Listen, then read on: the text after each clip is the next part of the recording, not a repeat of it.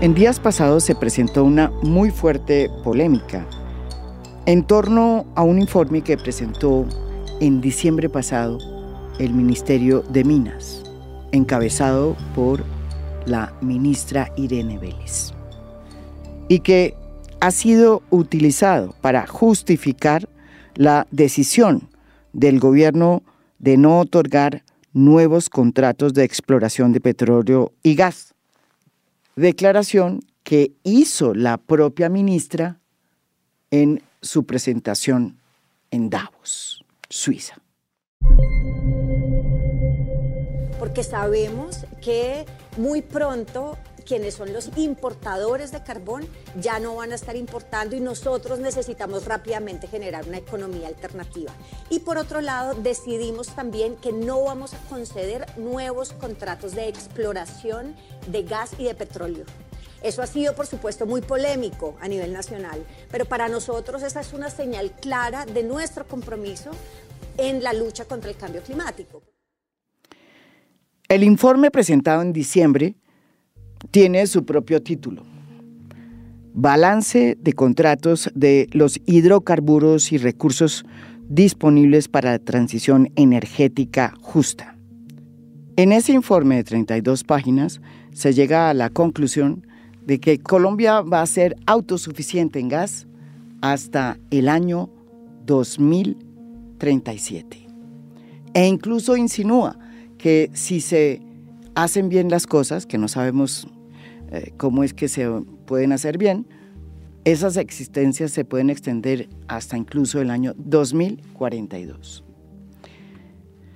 En ese documento se dan aproximaciones y estimaciones y se aclaran cómo es que se van a integrar los recursos obtenidos con los yacimientos de gas en Córdoba y en el Mar Caribe que fueron descubiertos hace poco. Dice así el documento en su página 17. Abre comillas.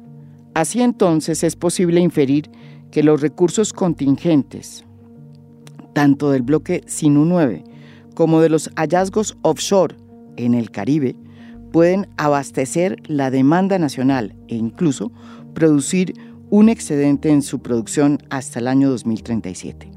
Si tenemos en cuenta los recursos prospectivos, este suministro se puede extender hasta el año 2042.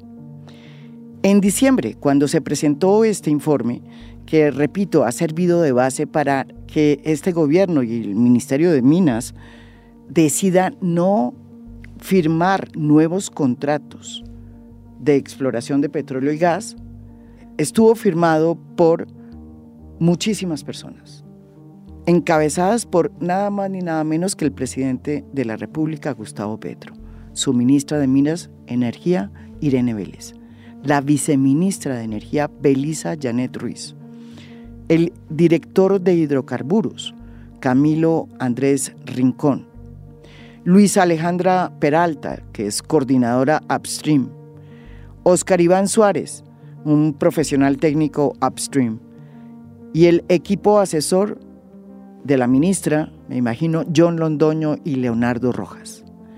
De la Agencia Nacional de Hidrocarburos no estuvo su presidenta, pero lo firmó Alejandro Niño Abella, que es el vicepresidente de contratos de hidrocarburos, y John Fernando Escobar, que es el vicepresidente de operaciones, así como Alirio Alonso Campo Flores, que es gerente de reservas y operaciones.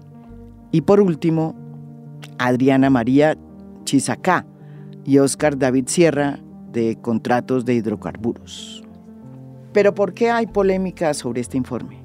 Ah, porque según una investigación hecha por Caracol Radio, se pudo establecer que muchos de los firmantes que aparecen avalando ese informe le dijeron a Caracol Radio que no conocieron el contenido de ese documento y que le sorprendió ver sus firmas ahí inscritas cuando se hizo público el informe.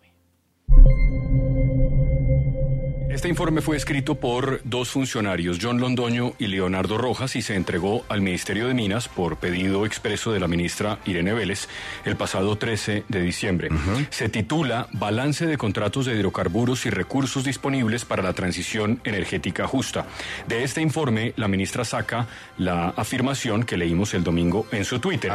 Con Agencia Nacional de Hidrocarburos revisamos los contratos existentes y se determinó que garantizarían el abastecimiento nacional de gas hasta más allá del año 2037. Es decir, Gustavo, para que quede claro, este informe sustenta la afirmación de la ministra Vélez en Davos sobre la no exploración y de este informe también viene esta otra afirmación el fin de semana del presidente Gustavo Petro. La labor que hemos hecho en estos meses ha hecho que las reservas de gas actuales de Colombia ya alcanzan para el consumo interno en un periodo entre 2037 y 2042. Un poco los que dicen que entonces la transición debe ser más larga, pues entonces están absolutamente en contra de la ciencia. Lo que hemos encontrado, Gustavo, es que quien está en contra de la ciencia es el informe publicado por la ministra Irene Vélez, según distintas fuentes consultadas por Caracol Radio. Al menos un alto funcionario del Ministerio de Minas le advirtió a la ministra antes de su publicación que ese informe estaba mal hecho, que tenía problemas en sus afirmaciones y sus cifras, como esa de que tenemos gas garantizado hasta 2037-2042. Y no solo eso, le dijo que no quería que su nombre apareciera en el texto la ministra no solo lo ignoró, sino que puso su nombre para legitimar un informe que es engañoso. En la denuncia hecha por el periodista Jorge Espinosa en Caracol Radio, también se habla del nombre de la viceministra Belisa Ruiz. ¿Y por qué se habla de esa viceministra? Pues porque al parecer la ministra le dijo a ese medio que ella conoció el informe solo cuando fue presentado a la opinión pública y que no se le había notificado previamente de que iba a salir. Igualmente se estableció por parte de Caracol Radio que muchos de los funcionarios que aparecen firmando ese documento del ministerio se mostraron en desacuerdo con los datos que se presentaban e insisten en que hubo irregularidades técnicas, normativas y jurídicas en la manera como se publicó el informe. La noticia de que Colombia tenía eh, suficiente gas hasta para el año de 2037 sorprendió a muchas personas, sobre todo a los técnicos eh, más ponderados en esta materia. Aquí en A Fondo hicimos hace unas semanas un podcast sobre ese tema y consultamos al anterior presidente de la Agencia de Hidrocarburos, Armando Zamora. Y lo que nos dijo fue que él le había entregado un informe en octubre pasado, antes de que él saliera de la agencia, a la ministra en donde se decía que Colombia tenía asegurado su autoabastecimiento en materia de gas solo por ocho años más. El país tiene reservas probadas de más o menos tres terapias cúbicos. Tres terapias cúbicos. Una casa para ocho o nueve años. En aras de entender qué es lo que está sucediendo, cuál es la dimensión de la denuncia de Caracol Radio y ¿Qué es lo que está pasando realmente en términos de la autosuficiencia que puede tener Colombia en materia de gas? Pues hemos decidido invitar a Armando Zamora nuevamente aquí en A Fondo, no para acabar ni destruir a, la ministra Irene Vélez, sino para que nos explique qué fue lo que él dejó, cuáles son, según él, los estimativos y las investigaciones confiables que hay, y cómo es que se puede plantear la transición, sobre la cual yo creo que eh, casi que no hay discusión. Evidentemente el país tiene que ir a una transición energética. Y lo que es importante es no solo tener una hoja de ruta, sino que esa hoja de ruta esté sustentada sobre datos fidedignos y sobre datos científicos. Bienvenido Armando Zamora, aquí de nuevo en la foto. Buenos días María Jimena, un saludo pues para ti y todos tus oyentes.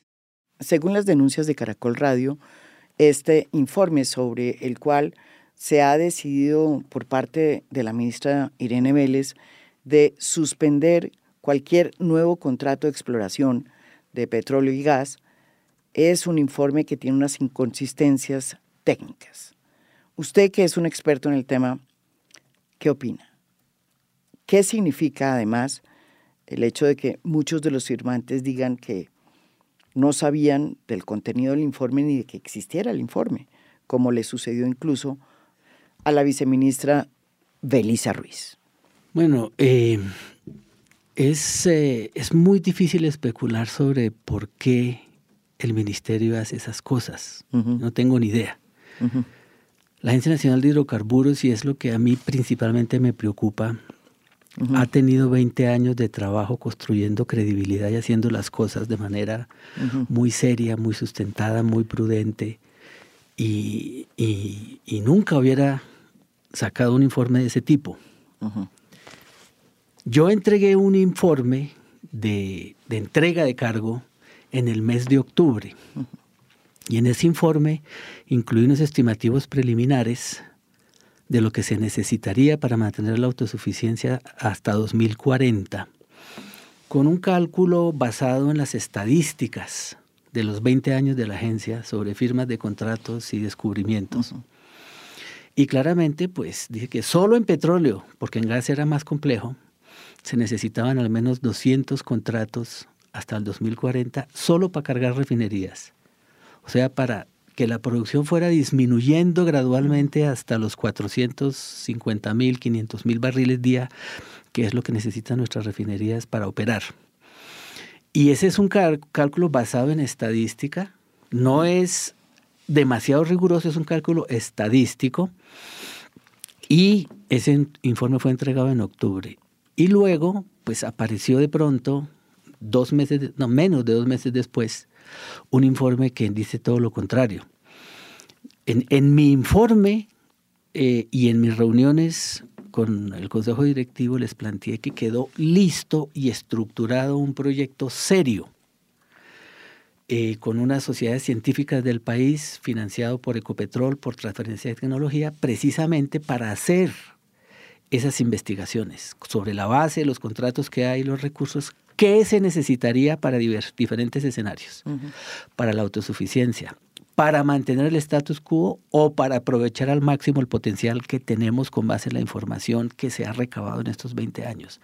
Entonces mi recomendación fue, hagamos un estudio serio, independiente, por expertos. Y eso es lo que yo pues aspiraba a que se hiciera. Siempre que la NH saca un reforme sobre expectativas de autosuficiencia, lo hace con una entidad externa. Además, esos informes deben ser aprobados por el Consejo Directivo. Esa es la ley, lo exige. Entonces yo, hasta donde sé, nunca fue aprobado por el Consejo Directivo. El informe que presentó la ministra de Minas en eh, diciembre de este año, del año pasado. ¿Cuáles fueron, según usted, eh, los protocolos que no se cumplieron con este informe? Primero, la Agencia Nacional de Hidrocarburos no tiene la capacidad para analizar esa información. Lo que la ley le ordena, o un decreto de, diciembre de 2014, si no estoy mal, es recoger los informes de la industria y agregarlos y publicar el agregado, porque además es información confidencial de cada empresa. Entonces, las empresas están, se les exige que ese informe sea verificado por un auditor externo especializado y que cumpla las normas internacionales de reporte de recursos y reservas. Entonces la agencia agrega esos datos y los publica. Pero entrar a opinar y hacer proyecciones nunca lo ha hecho porque es una cosa delicada, que, que, pues, que genera expectativas, etcétera. En ese informe que se presentó, digamos que sirvió de bases para las declaraciones que se dieron en Davos, de los que firmaron y que han dicho que no tenían conocimiento, ¿quiénes son? Bueno, pues eh, yo prefiriera que ellos mismos lo dijeran, pero hasta por el informe de Caracol y hasta donde yo sé también y he podido averiguar, ni la viceministra, ni el director de hidrocarburos, ni los vicepresidentes de la ANH, ni el gerente de reservas conocieron ese informe antes de ser publicado. Y bueno, coincidencialmente, después de manifestar que, que no habían sido eh, consultados, pues salieron de la entidad. En el informe se llega a la conclusión de que Colombia puede llegar a ser autosostenible en materia de gas hasta el año 2037 y que incluso si las cosas se hacen como tienen que hacerse, se puede extender esa fecha hasta el 2042. ¿Usted qué opina de esta aseveración que trae el informe? Bueno, esa tiene varias partes. En primer lugar, yo sí estoy convencido según todos los informes, de que hay un gran potencial de gas en el país. Pero para poderlo tener disponible, más allá de, de 2032, por ahí, de 2030, se requiere muchísima inversión en exploración, en desarrollo, en infraestructura y acceso a los mercados. Y hasta que eso no esté garantizado, no se puede garantizar más allá de lo que está certificado. Aquí hay si, tú hablas con expertos en el tema, con analistas, con geólogos, con gente que toma decisiones de inversión, son muy rigurosos con el lenguaje. Y la agencia tiene que ser muy rigurosa con el lenguaje, porque es la fuente. Pero decir que están garantizadas unas reservas que para nada están certificadas, no es el uso correcto del lenguaje. A lo mejor la ministra del presidente puede ser excusados porque no entienden esos detalles pero los que sí no son excusables son los vicepresidentes de la Agencia Nacional de Hidrocarburo y el equipo técnico del ministerio. Entonces ellos van a tener que salvar su responsabilidad. O sea que, para que entendamos, una cosa es garantizar y otra cosa es certificar.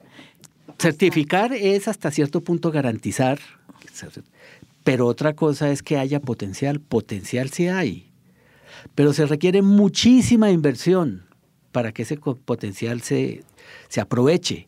Entonces ahí es donde uno encuentra que, por un lado no, no van a querer más inversión, más que se requiere, y están mandando mensajes que están espantando a la industria, pero por otro lado dicen que garantizan la, autosuficiencia hasta más allá de 2037. Entonces, de, de ahí, de que, de que haya potencial a que haya garantía, hay, falta muchísimo, falta muchísimo.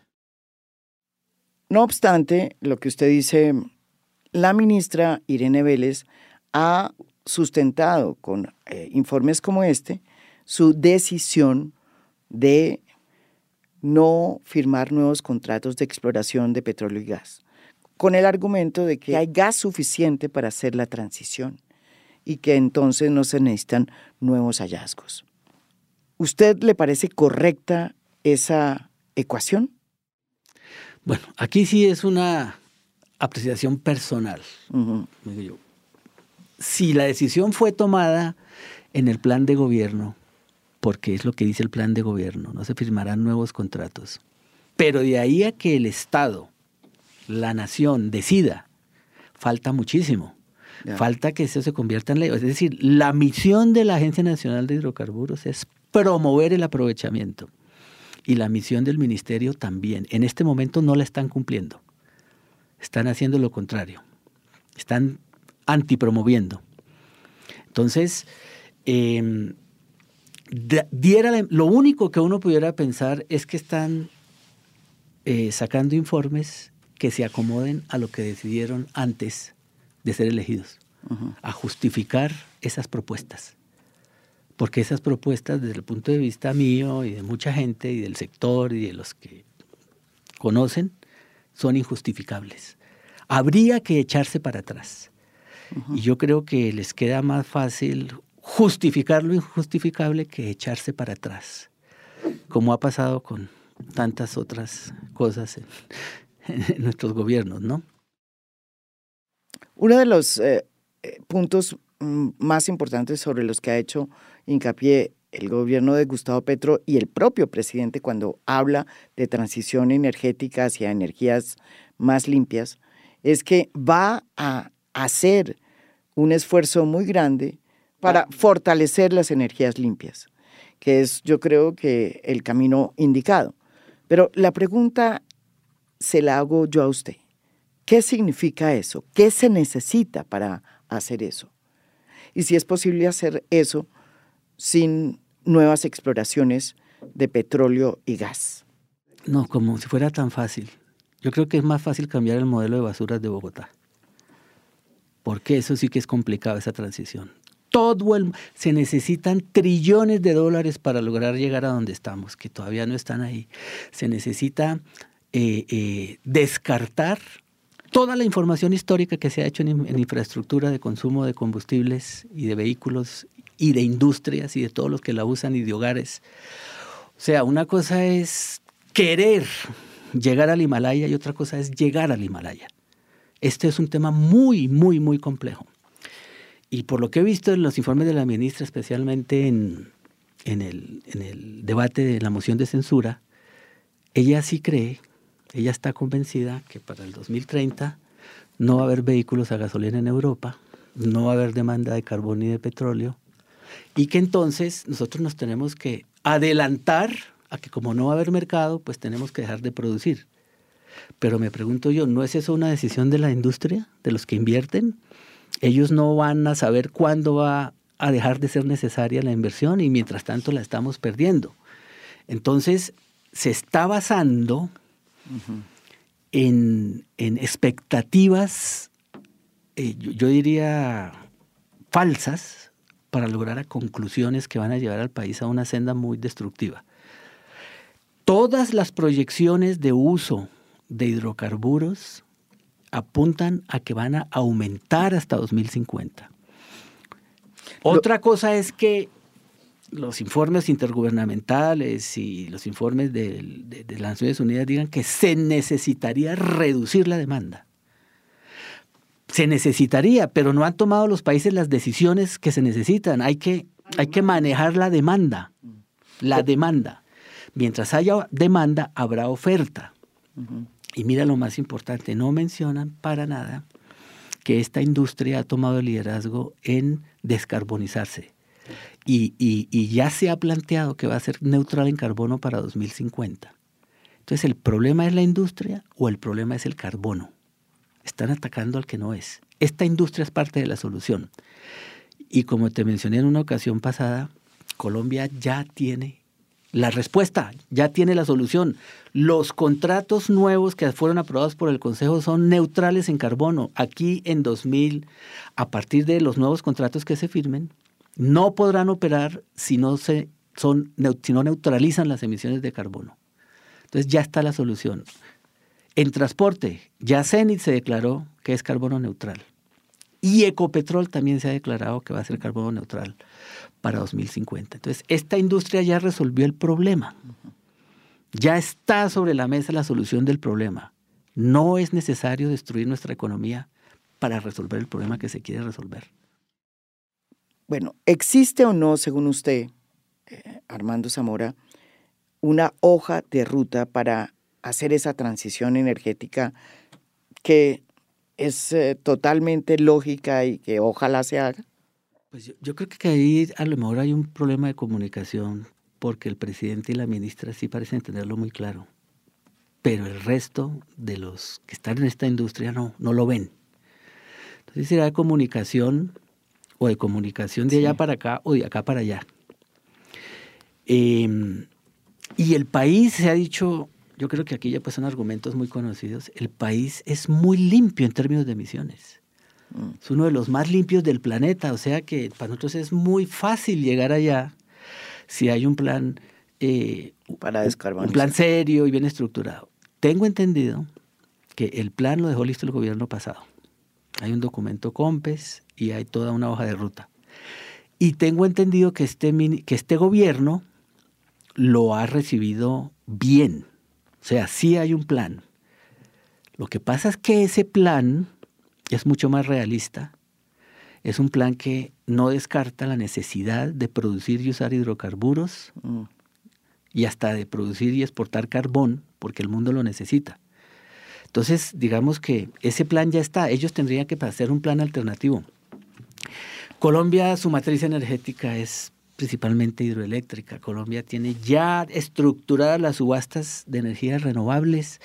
La eólica de la costa tiene un potencial de 50, 50 eh, gigavatios, eh, gigavatios de capacidad, cuando co- eh, el consumo nacional ahora es del orden creo que de 18, 17, 18. Entonces tenemos potencial eólico para tres veces más. Pero ¿cuál es el problema? Que conectar esa electricidad al sistema Cuesta. no solo cuesta, complicadísimo. Las, las, las, las, eh, las comunidades no dejan, no salen las licencias ambientales. Eh, tender una línea eléctrica aquí es prácticamente imposible, es cuestión de décadas. Hay muchos obstáculos para, para surtir. Entonces, si, si, si nos vamos a confiar en que esa energía renovable va a estar lista cuando se acabe la, la de gas y de petróleo, pues vamos a tener unas sorpresas horribles. Eh, O sea, los apagones del 91 van a ser una caricatura comparado con lo que nos espera. Déjeme hacerle un paréntesis. Nosotros acabamos de hacer un podcast sobre la necesidad que en Colombia se le abra campo también a la energía nuclear como posible fuente de energía verde. Así se está considerando la energía nuclear hoy en día en el mundo. ¿Usted cómo considera esa posibilidad? Todas. Colombia se iba a meter en la energía nuclear en el año 80, en los 80. Ya había inclusive un, un convenio con Argentina para adoptar la tecnología. Tenemos mucho uranio, pero Tenemos uranio. Tenemos unos yacimientos riquísimos. Cuando, en el año 80 estábamos explorando por uranio. Se creó la empresa nacional del uranio, pero en esa época fue prematuro. Se fue prematuro. Después hubo una campaña parecida a la de antifracking y anti y antipetróleo y un accidente, un cuasi accidente, bueno, un accidente en, en Estados Unidos, Three Mile Island, en el 79, Sí. que básicamente acabó con todos los planes de, de crecimiento de esa industria, que es la más limpia y la más segura de todas. Pero, pero si yo aprendí algo, porque yo estudié ese, esa industria nuclear, pues tú sabes, yo estudié Sí. ingeniería nuclear, hice política de economía energética y participé en los estudios que se hicieron en esa época, era prematuro. ¿Por qué? Porque teníamos mucha agua, mucho carbón, mucho petróleo, mucho gas y meternos en eso no, no, no, no era conveniente. Ahora la historia es otra, ¿no? Ahora sí deberíamos empezar a considerarlo. Y mm, eh, hay la posibilidad de- dentro de las matrices que tú trabajaste de meterse Sí, en no esa. es sino tomar la decisión, prepararnos, tener algunas cosas claras, de hacer un buen plan, pero en cuestión de pocos años van a salir una nueva generación de reactores pequeños, modulares, sí, estandarizados, que no es prácticamente sino montarlos. Exactamente. Y si se encarga el suministrador de, de coger el combustible utilizado y, y- y procesarlo y disponer de él, pues se podría hacer, pero, pero, pero ahí nos estamos metiendo en temas eh, un poquito más complejos. No sé si nuestro país, así como está, está preparado para, para eso. Pues necesitaría es un, un- un- un- una institucionalidad que pueda certificar la seguridad de las instalaciones. Nos podemos apoyar en, en otras, ¿no? Estados Unidos, Canadá, o sea, el que nos traiga el reactor lo puede certificar de acuerdo a sus propios estándares. Canadá está diciendo, Canadá que tiene la, la, digamos, la, la producción más contaminante de hidrocarburos Sí. del mundo, porque sale de arenas bituminosas, y que son líderes globales en Sí.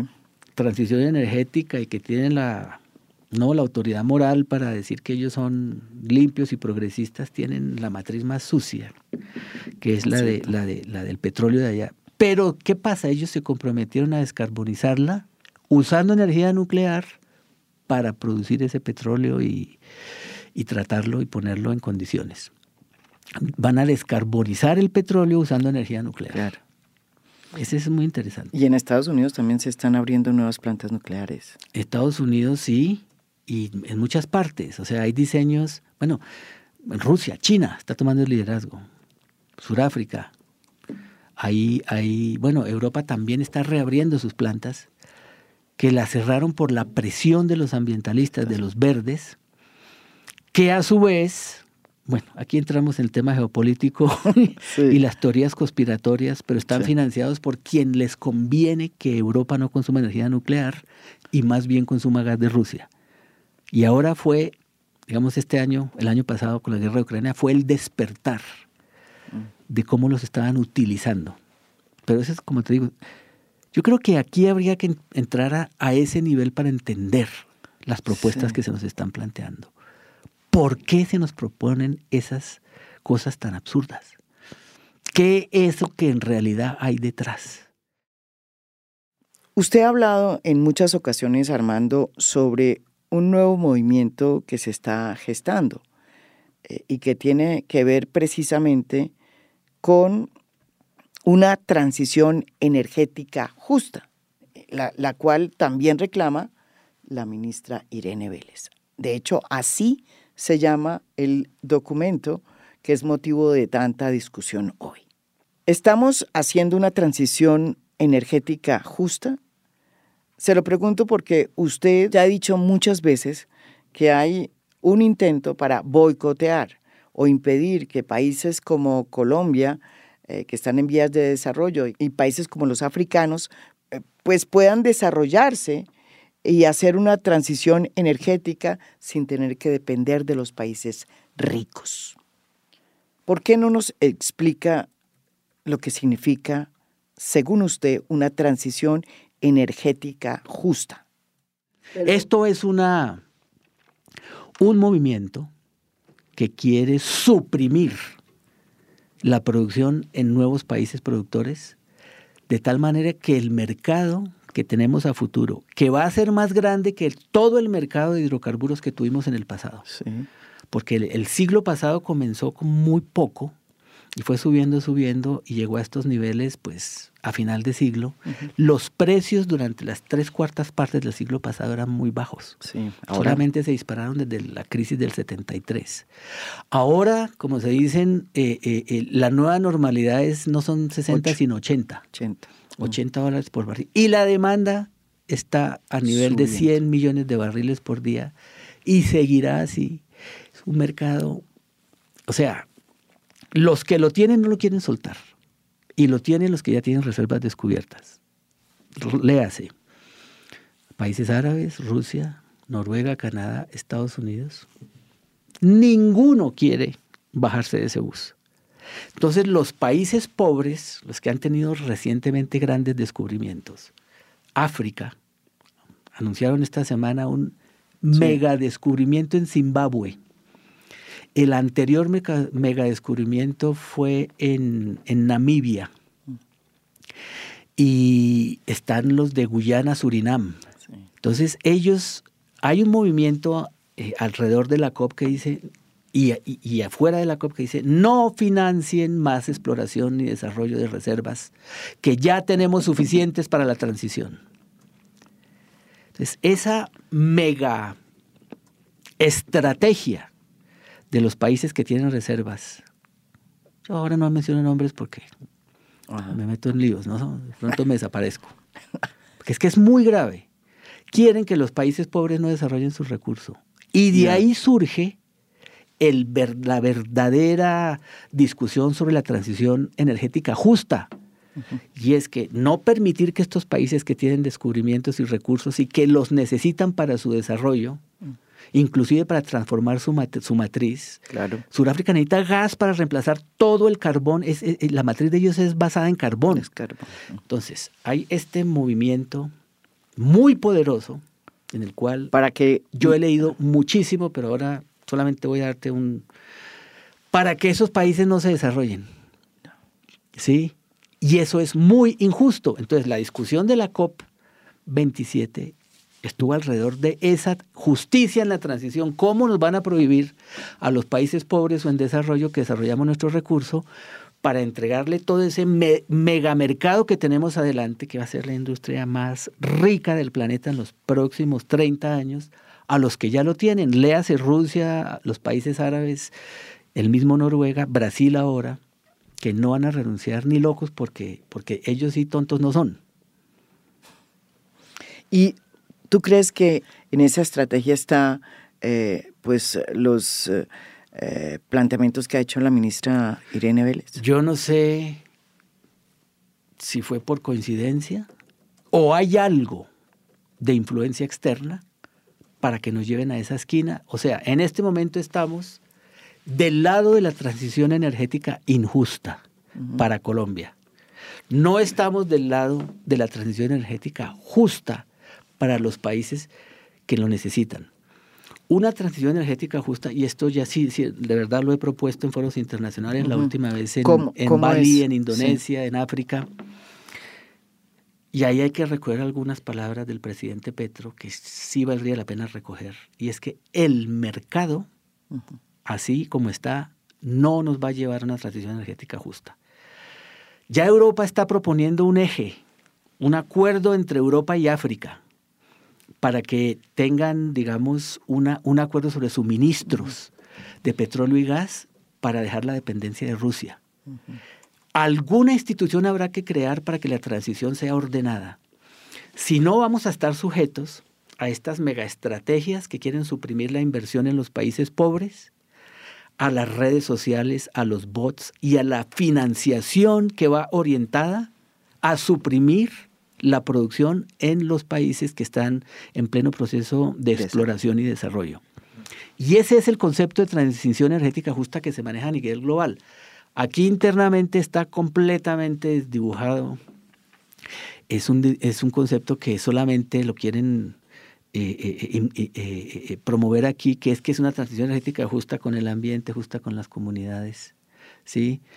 justa con los ecosistemas. Pero eso ya estaba. Eso siempre lo hemos tenido en, la agenda. Aquí todo tiene que ser justo con las comunidades, justo con el ambiente, ¿sí? justo con el calentamiento global. En eso estamos. El verdadero concepto de transición energética justa es que no se limiten las posibilidades. De desarrollo. De desarrollo. India, China, Sudáfrica. India dijo, mira, mi, mi, transición va más allá del 2050. Diga la COP o se paren en... No, allá los suizos en la cabeza. Y nosotros vamos, creo que China dijo hasta 2060 vamos a ser carbono neutrales y creo que India dijo hasta 2070. Porque ellos sí miran en dónde están y lo que necesitan. Y no están corriendo pues allá a Davos a, hacerse los adalides de una cosa que hasta la, hasta la prensa internacional de izquierda, de Guardian en, Inglaterra, dijo, pues, ¿y esto qué les pasa? ¿Cómo pueden decir eso? The Guardian le dedicó una editorial a las, a las declaraciones de la ministra, un poco, ellos que son de izquierda, izquierda, no entienden por qué nos vendemos en eso. Armando, si seguimos por la senda de este informe, eh, que ha tenido toda suerte de cuestionamientos, y decidimos suspender los nuevos contratos de exploración para gas y petróleo, ¿qué le puede pasar al país? No solo en materia de transición energética, que es urgente hacerla, sino a la economía del país. Que vamos a perder una oportunidad de tener ingresos de un mercado que va a estar ahí así estemos o no estemos. O sea, todo el petróleo que el mundo va a necesitar lo van a sacar de alguna parte. Pero es más, si nosotros no estamos ahí y cortamos el suministro, vamos a contribuir a que el precio suba. Cuando tengamos que importar, vamos a tener que transferir más rentas a estos que tienen las reservas ya, a los ricos, a los árabes, a los rusos, a los Estados Unidos, Canadá, y Noruega y hasta Brasil, nos oh. va a salir más caro. Pero la demanda interna es, será la que, o sea, si no, se, si no se maneja la demanda, seguiremos eh, eh, no, esto no va a tener un efecto en la demanda. Dejar de producir no tiene un efecto en la demanda, porque la gente lo necesita. Vamos a tener que pagar el doble, o sea, habrá que remover los subsidios, si no, además de transferir renta, nos vamos a quebrar con los subsidios que hay que darle a la gente, a los transportadores. O sea, es una debacle total. Bueno, eso no lo digo yo, eso lo han dicho suficientemente todos los expertos en economía. Eso, eso, eso, eso, pues, no, no, no es nuevo, ¿no? Eso va a ser muy grave, pero entonces, uno, vamos a perder la oportunidad de estar en esos mercados para financiar nuestro desarrollo, nuestra necesidad energética y nuestra misma transición. Nos vamos a quedar desabastecidos y se nos va a... No, solamente no vamos a tener ingresos, sino vamos a tener que transferir rentas y aumentar los subsidios. Mm. Es un panorama muy cataclísmico si se siguen esas estrategias para el país. Y no resuelve el problema. La gran pregunta es cómo fue que se hizo este informe, dónde se recabaron los datos y por qué no está firmado ni siquiera por el presidente de la Agencia Nacional de Hidrocarburos, que es la agencia encargada de realizar esta serie de informes. ¿Y por qué es importante encontrar respuestas a estas inquietudes? Pues porque este es el documento que se ha utilizado para plantear una política que nos va a afectar a muchos colombianos, como es la de no aumentar la producción de petróleo ni de gas al decidir no firmar nuevos contratos, ni de petróleo ni de gas. Las implicaciones de esta medida pueden ser devastadoras. Según economistas como Salomón Kalmanovich, se trata de una torpeza que llevará al empobrecimiento de 50 millones de colombianos. Lo ideal es que los datos para iniciar la transferencia energética sean datos científicos y no estén distorsionados por la política. Esto es A Fondo, un podcast original de Spotify. Mi nombre es María Jimena Duzán.